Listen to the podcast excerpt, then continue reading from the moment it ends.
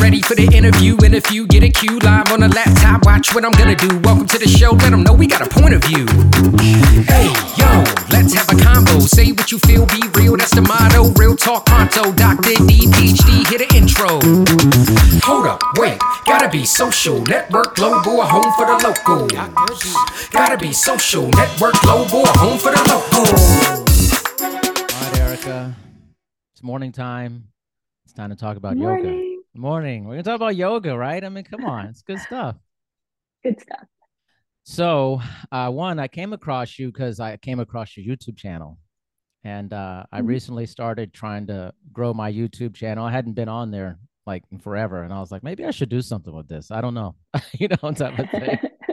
but I love your channel and I love uh, what you're doing there. So tell everyone, I would love to hear kind of the origins of your story with yoga. How did yoga come into your life? Mm, good question. So I came into the yoga practice in a very practical way.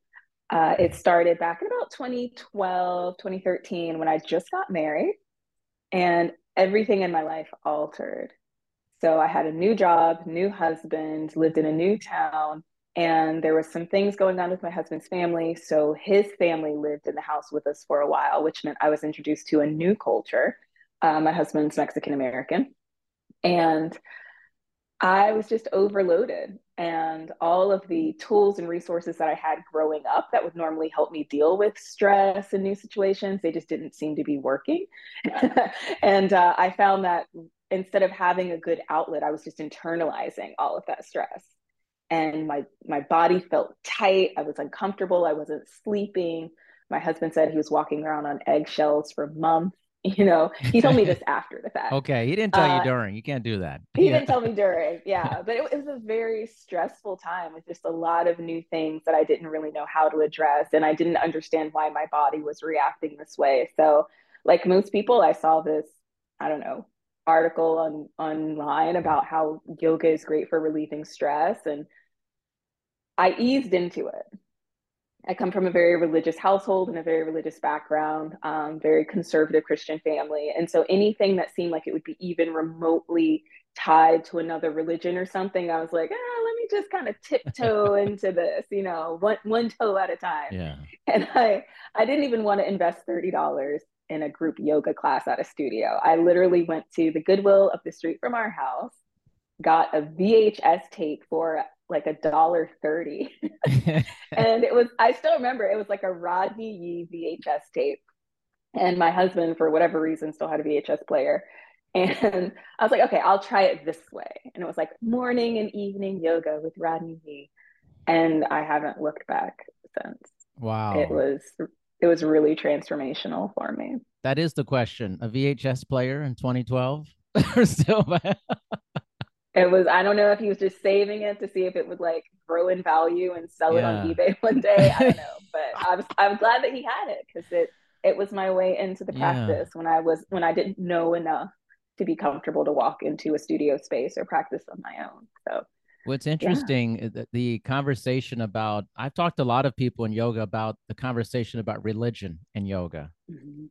And that is a very juicy topic, right? It's like the idea that this may infringe upon whatever uh, religion you may be practicing for that. Mhm. Can you talk a little bit more about that and kind of the the Mhm. hesitancy with that? I think it's interesting. A lot of people I think would be curious to hear about that. You know? Yeah. so there, there's a few things that are happening here. The first is that because yoga has lots of lineages, lots of traditions, the one that we're most common with, you can trace back, you know, to India, you know, and since a lot of people who are living in India are also Hindu, you see this beautiful overlap sometimes where a pose name will have the reference to um, a story about a deity or something along those lines. So there there is room for overlap there with Hinduism and yoga. It's it's just there. It's a part of the practice. Um, a lot of the postures for yoga, a lot of our themes and our concepts are all in Sanskrit, and they all can kind of tie into this Hindu uh, Hindu tradition. But in the West, we tend to see yoga as just a, a, a modality of stretching. And so you can completely walk into a classroom at any yoga studio and roll out your mat, stretch, sweat, whatever, and go home and not have that overlap of any sort of, you know, religious context at all. So the debate becomes like, is it dishonoring yoga's lineage, its heritage, its history, if you're not acknowledging that religious aspect? Or is it completely okay to adapt yoga to whatever you want and to practice it? Um, you're going to hear cultural appropriation come up a lot. You're going to hear decolonization come up a lot and these are all really worthwhile like topics. And i'm i'm of the belief that you can create space to honor the original tradition and practice your own lifestyle own philosophy own religious practices whatever that these things can be complementary to one another. They don't have to be in conflict. Um, but that's not you know the opinion of everyone. And you know you kind of work around that.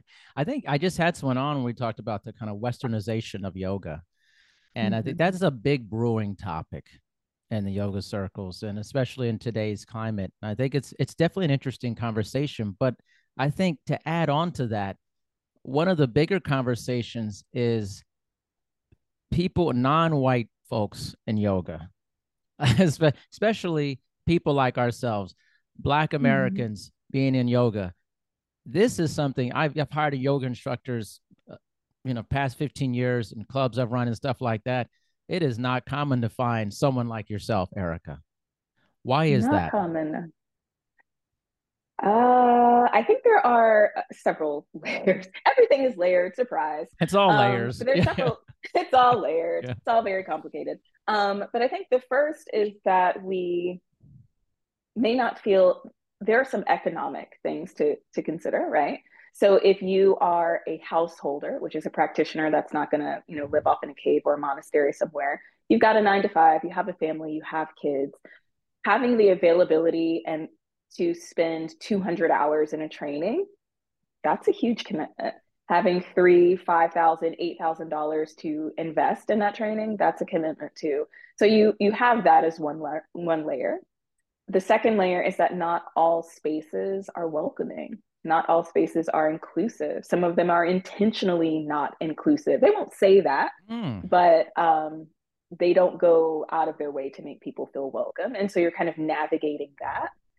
Um, and that's changing, fortunately. I can say that when I did my first yoga teacher training, did my first graduation, I was the only woman of color in that class. And since then, going back to that studio and seeing the other teacher trainings, it's changing and you're seeing more diversity and more representation and that's amazing but it's been pretty slow progress.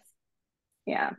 Yeah that's it's really interesting. You mentioned the kind of the intentional nature. What are some of the examples of maybe it maybe it's unconscious maybe you know on some level but if if it is intentional what are some examples maybe of the intentional maybe exclusion of people of color that you could think of? Ooh.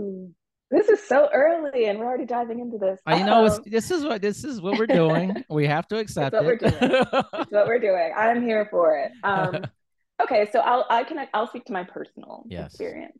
Um, so when you are in a classroom discussion or you're in a yoga teacher training, and you begin to talk about um, the different types of life experiences and the life backgrounds, the different type of suffering that we experience, anything that makes you who you are there's this tendency here, particularly in the US, to be love and light all the time. And if you bring up something that's not love and light, then you're bringing in negative vibes. We don't have time to hear that. And that is a type of exclusion, right? Mm-hmm. Because if you aren't having a love and light background in every aspect of your life, what do you do? Not talk about it, not represent it, not be it?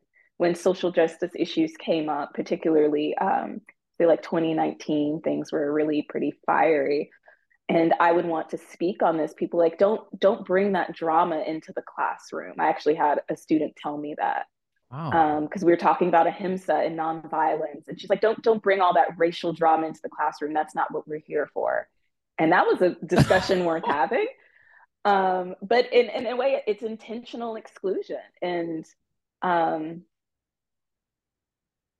I, I, I can't explain why it happens because yeah. we can talk about the difficulty of I don't know, any other challenge in the world that's happening. But the second that race or gender come into it, people start getting very touchy and they don't want to go into those topics that have socio historic, socio-economic implications because it's heavy and it's deep and it's so much easier to just gloss over it and be love and light and focus on unity. But it's a part of the practice to address that as well. And if you're in a studio situation where people are refusing to address that, they are refusing to acknowledge and address you Yes. And they're in, refusing to validate your life experiences and life experiences of your family. And that's pretty tough. Ooh, that was a good yeah. one. I tell you, that's, you know, what's, how can you be love and light all the time? Like life is not like that. I mean, there's a it's struggle. Not. And certainly there's a different layer of the struggle for people of color that I think other people don't necessarily, they may be somewhat aware of it, but it makes them uncomfortable you know? Mm-hmm. and i think that uncomfortable nature is something all people are just they find it hard to confront that. And then they yeah. think in themselves well then if i confront this then maybe it's going to shine a mirror on me that maybe i'm not doing what i should be doing. Ding ding ding. Right on the nose. Yes and you know people don't make that connection right? Like when in in the west and i want to keep saying that because it's not the same all over the world yeah. but when i walk into a yoga studio in atlanta and it's a hot power yoga class they intentionally create an atmosphere of discomfort.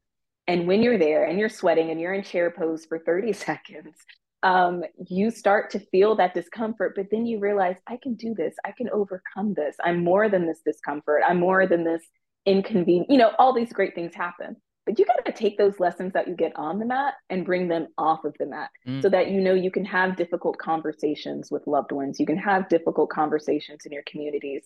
You can overcome those uncomfortable things. And it, it's something you've learned from the practice. But sometimes we just want to leave it on the mat and not let it apply to our lifestyles outside of the yoga studio. And that's really unfortunate but i feel like that's what we're there for. We don't make shapes with our bodies just so that we can do party tricks and look like contortionists. Like we're we're we're learning through all of that. Okay so. now I, we got to take it this direction too. So there's an avenue there's many avenues of yoga but i think with the increased uh, viability of social media and especially the video aspect whether it's through instagram youtube all this stuff there's an element of yoga where it feels like it's show, where it feels like it's, hey, I'm doing a handstand next to the Louvre, and or I'm going to do right. this warrior pose, whatever. And then is how, how do you perceive that? Is it does it feel like disingenuous, or is it just, hey, that's their lane, whatever's going on? How do you perceive that? Um, I try to stay away from judging other people's practice or how mm. they represent it. I I I started that way, to be honest. So when I first, you know, did my Rodney Yee videos or whatever, yeah. I got onto Instagram so that I can chart my progress with my physical asana practice, but also share it with other people. And that was great. Um, but as I learned more, I'm like, okay, this isn't the practice. It's not just the shapes. It's not just the body. But I continued to post on Instagram. So there's two things to that. The first is if you want to handstand in front of the Louvre, go for it. I'm not going to judge you for that. I think there's a time and a place for handstands in public places. Um, but there's also a sense of responsibility as a yoga teacher to educate people on what else the practice includes.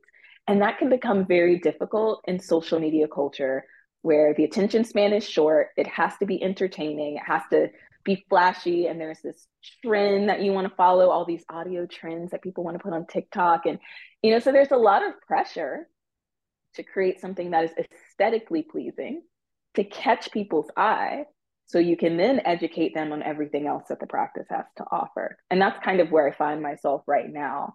Um, I've turned more towards using yoga asana and meditation as a tool to help people overcome depression anxiety trauma, things like that. Um, and I feel like that's very serious work and it, but it's very hard to catch people's attention without something to catch their attention. so yeah, you know, I've taken pictures of myself doing asana and I'll have a caption that has nothing to do with that asana sometimes. Um, but the picture, the image is just to catch the attention. Few people want to take pictures of themselves meditating because that is the least authentic thing possible, but it's a huge part of the practice, you know? So it's it's a balance between reaching people and representing yourself authentic authentically and i think we all are kind of walking that tightrope. Isn't that the truth?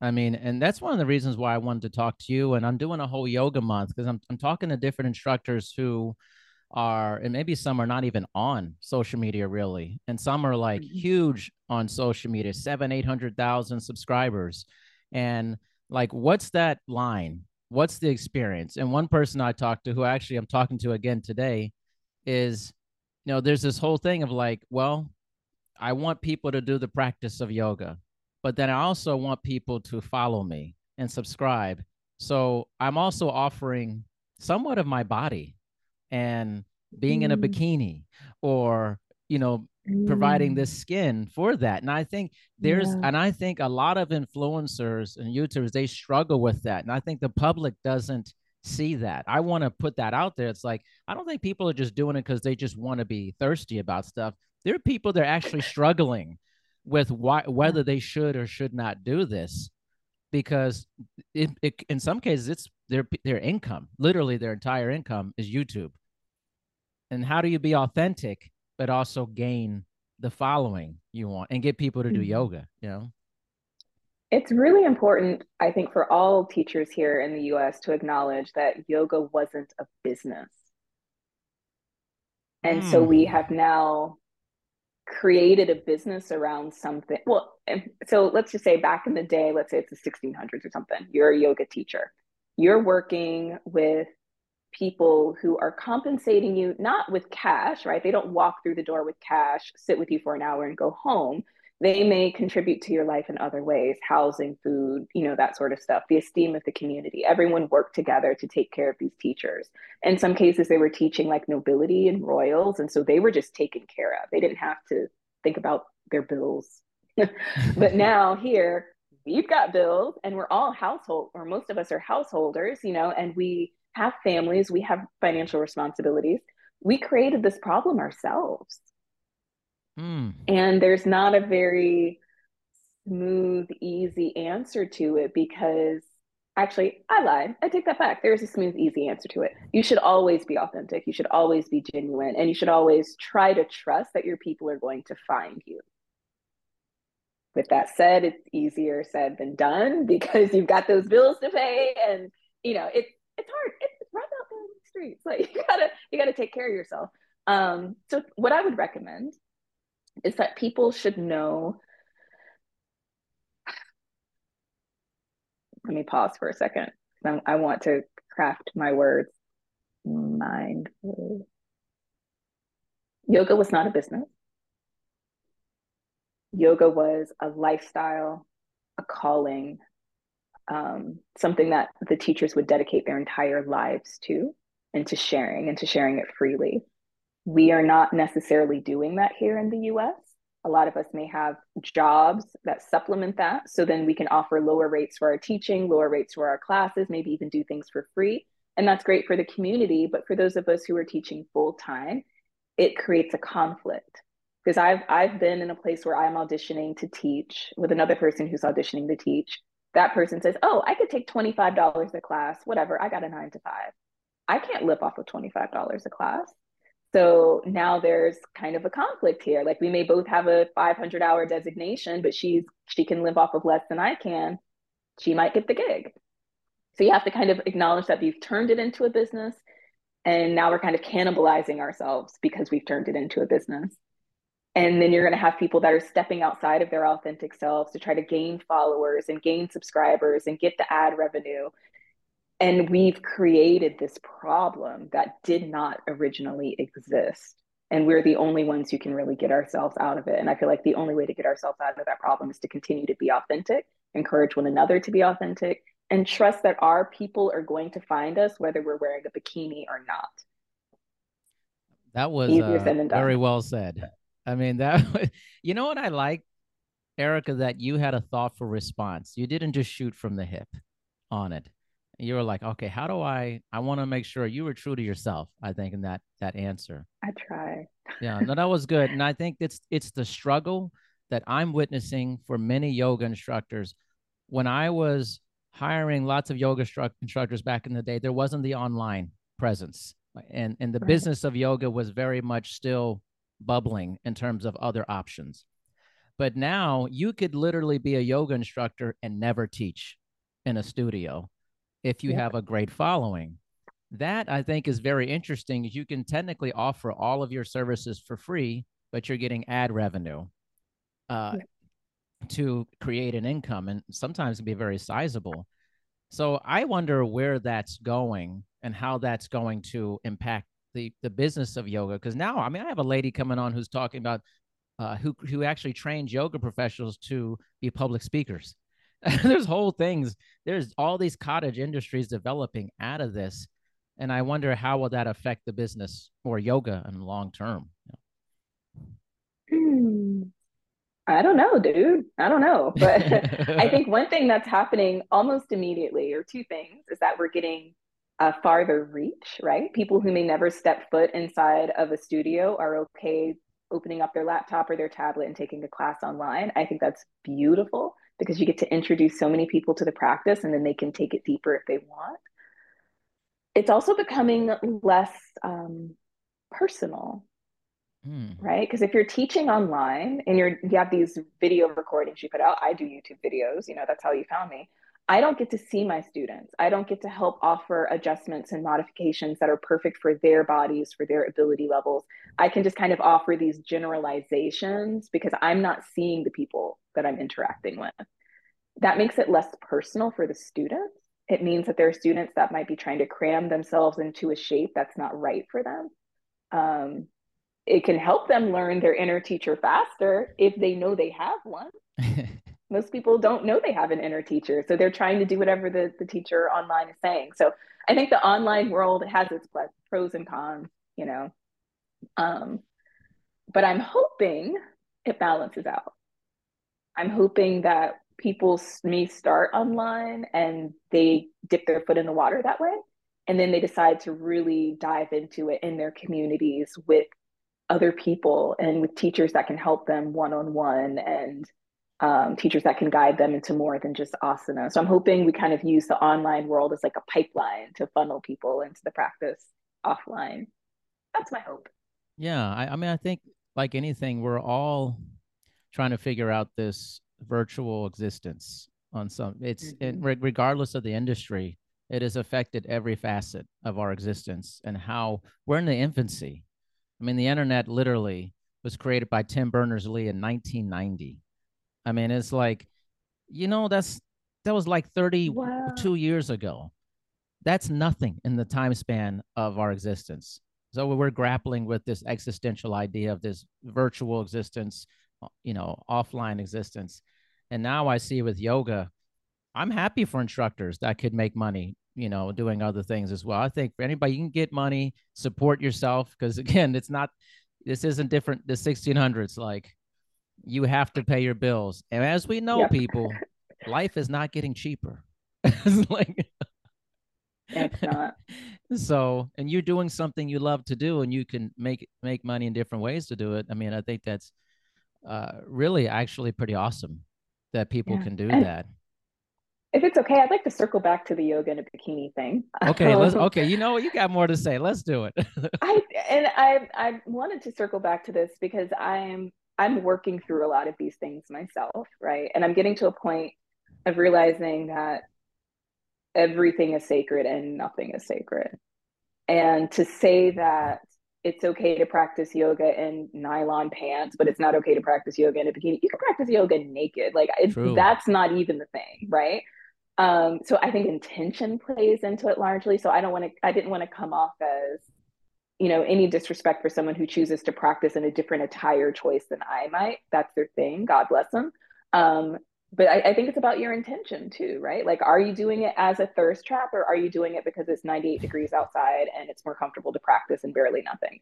Are you doing it because you acknowledge that your body is sacred and everything about it is sacred? Or again, is it a thirst trap and you're doing it for, you know, so honoring your intention and being authentic, I think is a huge factor in how we perceive people representing the practice. Um, and I, I just feel like that's worth tossing out there. Everyone's Yeah. got their own thing. i agree and i've seen everything so many things and i'm like hey man i think you know, if that's working for you, that feels natural for you or how you want to express yourself, I'm definitely for it. But here's a question. Mm-hmm. Not all people who are doing yoga online, yoga, are 200 hour, 500 hour. There can be many mm-hmm. people practicing quote unquote yoga without any certification. What are your thoughts on that? The original practitioners didn't have certifications. So I don't want to limit someone's wisdom based on a class that they sat through. Um, but what they did have was a lineage, right? They learned directly from a teacher, they were in a community. And I feel like that at least needs to be there. So if you're not going through a 200 hour certification program in the US or 500 hour, whatever, it's still really important to learn from someone who has experience and insight um, before you perhaps before you start teaching others. I just feel like that should be common sense. Um, and or at least to be transparent, right? Like if you just want to get online and show your yoga journey and talk about what you've learned, that's cool. But let people know I am not a yoga teacher. this is just meant for entertainment purposes only, you know, however you want to do it. Yeah. Um, but yeah, I, I think there's some gatekeeping to yoga because the yoga practice in the West, because you have to pay all that money for the certification. They want you yeah. to pay Yoga Alliance to keep up with your certification and all that. And that's fine. There should be something that's like quality assurance within Agreed. teaching. I, I support that. But then also, that wasn't part of the original design, it wasn't part of the original makeup. And there are some YTTs out there that I don't think are awesome.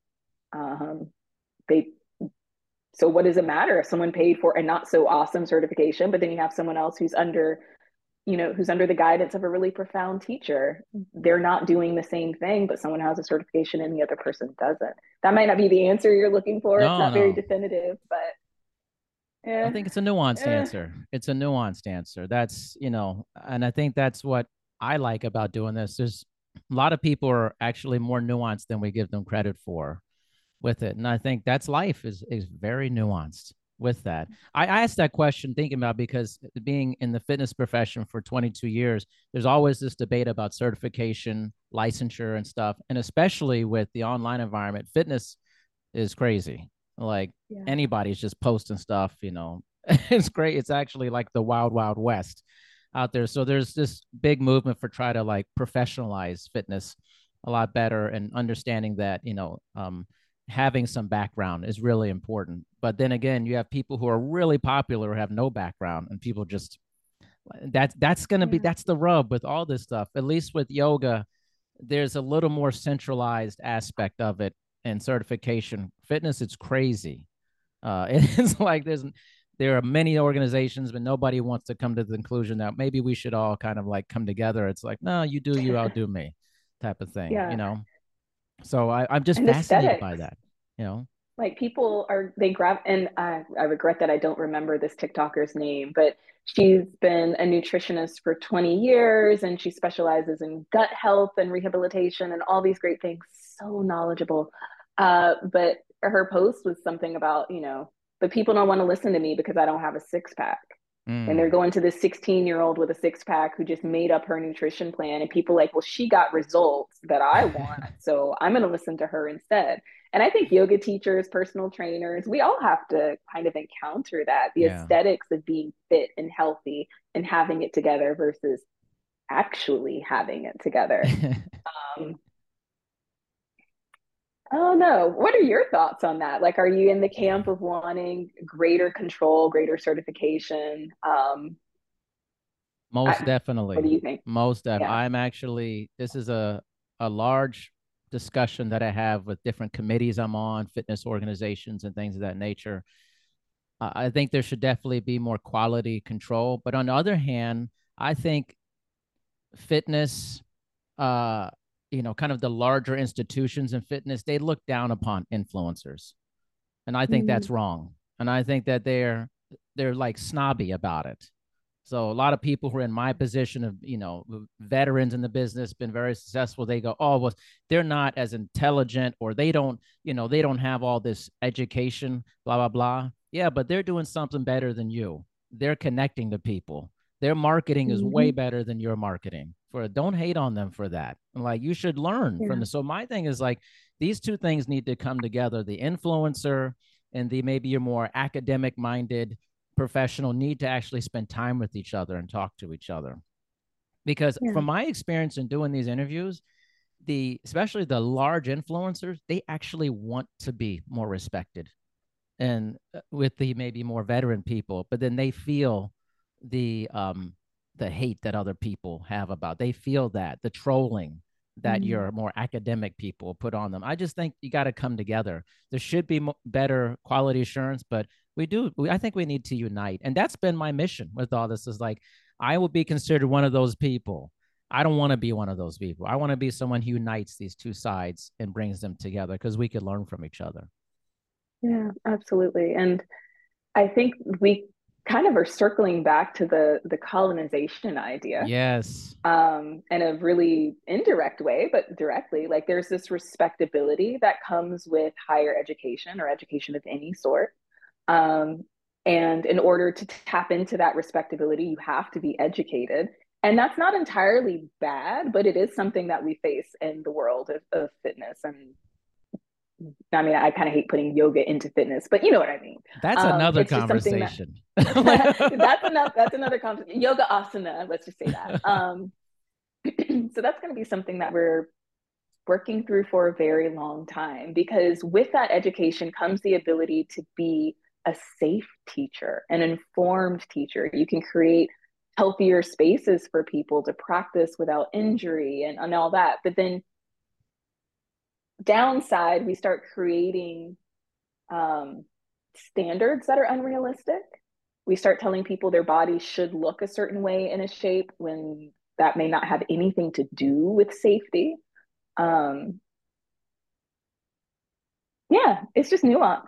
It's not it's not that cut and dry. So there's there's actually like a little underground movement that's simmering. I don't know if you've come across it yet, where people are trying to question alignment based yoga asana practices. Ooh.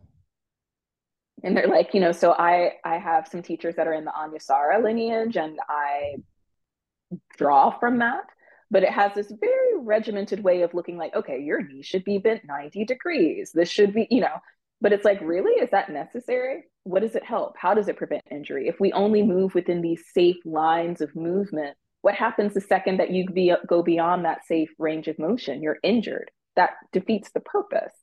Um, and so it's a really good discussion. And I like that we're questioning everything about the practice because it's getting people to be more thoughtful. Are you getting us into these alignment points genuinely for our safety? Are you're repeating it because that's what you heard in your YTT? Is it helping? At the end of the day, I think we should just serve people. And that means being as educated as humanly possible um, and then questioning everything that we were educated about continually. I love that. Yeah, I'm, I'm a big proponent of that, and I think that the alignment thing I haven't heard of in yoga. I've talked to a lot of yoga folks, but that's what's great. You're going to get all these different uh, points of view from people and things. Certain that's mm-hmm. I don't know all this stuff, so I want to get educated on what's happening uh, in different communities uh, for that. So I think that's an interesting discussion. I want to tap back real quick. And I said, oh, that's a different discussion fitness and yoga. Mm-hmm. There are certainly many people, and, and they're on both sides, who don't think yoga is fitness. And so I'd like to shake it. what do you think about that? And then there's people who think it is. I'm curious your point of view for that. Yeah, personally, I think like the yoga asana, the stuff we're doing with our bodies, there's clearly a fitness component to it. Um, I just kind of it it limits yoga to say that yoga is just a fitness practice. Mm. You know, even with even if you just acknowledge the eight limbs, you're already getting into community interaction, personal reflection, um, your spirituality, your life, if you believe in reincarnation and all that, like how you're going to be brought back into this life by what you learn. There's just so much more going on with the yoga practice outside of yoga asana.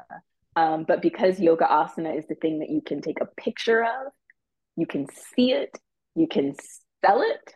Um, that's what people recognize the most. So it's sure yoga asana is fitness, but fitness is not all encompassing of yoga. There's just so much more you know, in an extension of this, I, I always would see because I've known so many yoga instructors in life. Some yoga instructors who um, on, only did yoga, like there was no other thing that there was no uh, there was no like cardiovascular based mm-hmm. exercise mm-hmm. or uh, external resistance based you know strength and conditioning what are your feelings about that? If someone like only practices yoga, or should someone do more than just yoga for their overall like physical fitness? Ooh. Um, I would definitely recommend that people cross train, and an interdisciplinary approach is going to help you be better rounded, like more well rounded in your health. Um, I mean, there are some, I just feel like there are some limitations to the yoga asana practice that you need to supplement with something else if you're going for optimal health, even just nutrition. Like yoga asana doesn't address nutrition. Um, so, yeah, absolutely. I, I fully encourage my students to do other things in addition to their yoga asana practice um, because you're not necessarily going to get resistance training unless, well, see, I think that's how a lot of these hybrid yoga classes yeah. are born. People who are doing yoga with weights, people who are doing yoga and HIIT because we realize yeah. that if you're just looking at the physical body, the body needs something else. And so right. we start creating these hybrid programs and giving it unique names and whatever. And that's fine, I guess, in its own way. Um, but it, it, comes from exactly what you're saying the need yeah. to fill that gap between what yoga asana can offer and what the body needs. Um, I I'm still on the fence about yoga hybrids, like goat yoga. You know, that's crazy to me. I'm sorry. I mean, I love the, I, I love the communion with nature. I love getting the animals involved, but then there is also something that you know feels a little gimmicky about it. And yes, I've gone to a goat yoga class because I didn't want to assume anything, so I went to see what was up, and I'm like, this is more about petting the goats. and I'm I'm I'm okay with this. Like I know equine therapy is a thing. Right, yes. Animal interactions can be therapeutic, so I'm not going to diss that, but I just kind of wish there was a different name than goat yoga. Yeah. Just go pet hmm. goats. I mean, I maybe go pet goats. just go do. I mean, there's plenty of little. I don't know. It's a, it could be a thing, you know. What was interesting, I remember when I gosh, this was a while ago when the, um, these hybrid classes started coming together, and then there was like things like hip hop yoga and stuff, and CorePower yoga and all that. Um, trap yoga. Trap yoga, yeah. And I'm just I'm curious, like, how is that? Is that still something that is continuing to be pushed more these hybrid based classes, or is that kind of fizzled out?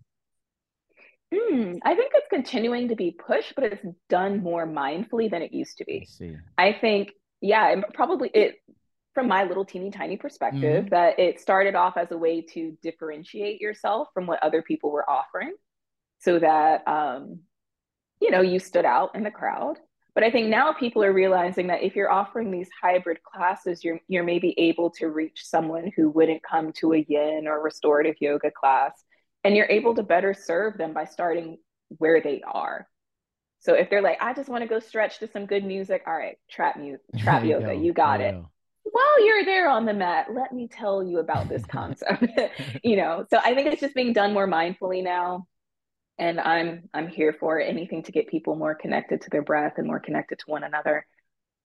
Let's let's give it a try respectfully. Respectfully, respectfully. yeah, it's interesting. Yeah. What do you think of um it's interesting. I was watching this documentary about I think it was it was essentially about hot yoga. It was Bikram yoga. Mm-hmm. And the whole thing uh, that maybe that there's some elements of yoga that lend itself to this kind of guru mentality and that the instructor sometimes can rise to this almost cult like figure do you mm-hmm. think that mm-hmm. yoga by the nature of what it is sometimes can lend itself to creating that type of environment absolutely it i mean it started with people going to a guru and wanting to be educated by a single person and there's so much you know, particularly in Eastern practices, there's so much respect and so much honor and reverence, and um, even the way that students ask questions to teachers is very different than what we do here. So I think that whenever you acknowledge someone's wisdom, there's a potential to elevate them.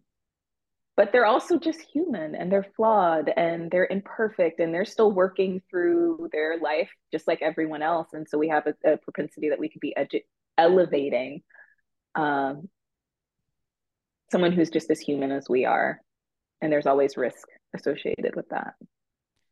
Eric i have to tell you this this has been awesome. Seriously. I mean you are so well versed in how you answer questions. I love that like oh, you're very you. thoughtful. You're like a thoughtful person. I'm sure many people think that about you.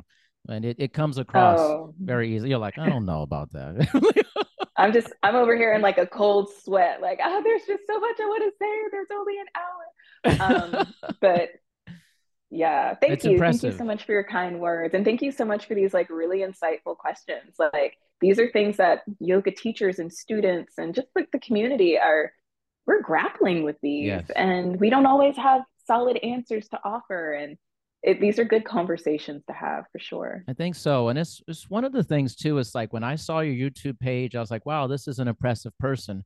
But i also think like i've told other yoga instructors a lot of times people don't really know you on these pages either. You're presenting you know uh, a routine. You're saying okay this is our practice for today. But like knowing erica i think that's fascinating for viewers to see what's behind the curtain of this instructor. What are their thoughts about yoga and and yoga related to people of color, yoga related to the westernization of it, yoga related to hybrid classes? I think people actually want to know more about you. And so I try to do that with people and, and ask questions that I think will help people know who you are a little bit better. Thank you. Yeah, and we we need help with that. Like the platforms like yours are so essential because you know it's like people when they're like i just want to work out i'm going to get on youtube and i'm going to find a video like they don't want to sit and hear you talk about yourself and your beliefs for 15 minutes in that context mm-hmm. you know mm-hmm. so you're doing an amazing service for multiple communities by giving us an opportunity to to be more than just the face on the screen moving in shapes you know it it's you're you're doing the Lord's work. Uh, thank you. it's just different sides. It's kind of like there's this. I'm noticing this trend of like yoga instructors are moving into this space where not only they're doing yoga, now it's like what's their day in their life in yoga, or now they're trying on different clothes, these hauls and stuff like that. I'm like, okay, mm-hmm. this one direction you want to go, but like maybe people also want to learn about you too. It may not be the highest uh, viewed thing you're doing. It probably won't be talking about this mm-hmm. more in depth things. However, I do think it creates this sense of depth to a person. And everybody I talk to wants to be respected. They want to have, they want to present more depth about themselves. I'm like, well, you're going to have to do stuff like this if you want that, you know? So the scary stuff. The scary stuff. And that right? connects yeah, to the authenticity that we talk about. You know, yeah. people who are struggling and they're not sure if they want to be in the bikini, if they want to do whatever, they want the followers. Like, you don't have to necessarily do the showiest thing, and it might not be the you know most engagement you ever get. But giving people an opportunity to glimpse who you are as an authentic person, how you feel, what you think, I feel like all that has so much value. Oh, so um, much it is value. the differentiator. Mm-hmm. It is. It is. And that's that's what I hope to gain from all these is for myself to gain more knowledge about different people in different industries, but also I want to help other people doing this too. I'm like, hey, let's connect our YouTubes together so that people can see this interview of you and they're not just getting yoga practice you. They're learning so mm-hmm. much more about the depth of yourself. Or let's share this with other people so they know more about Erica.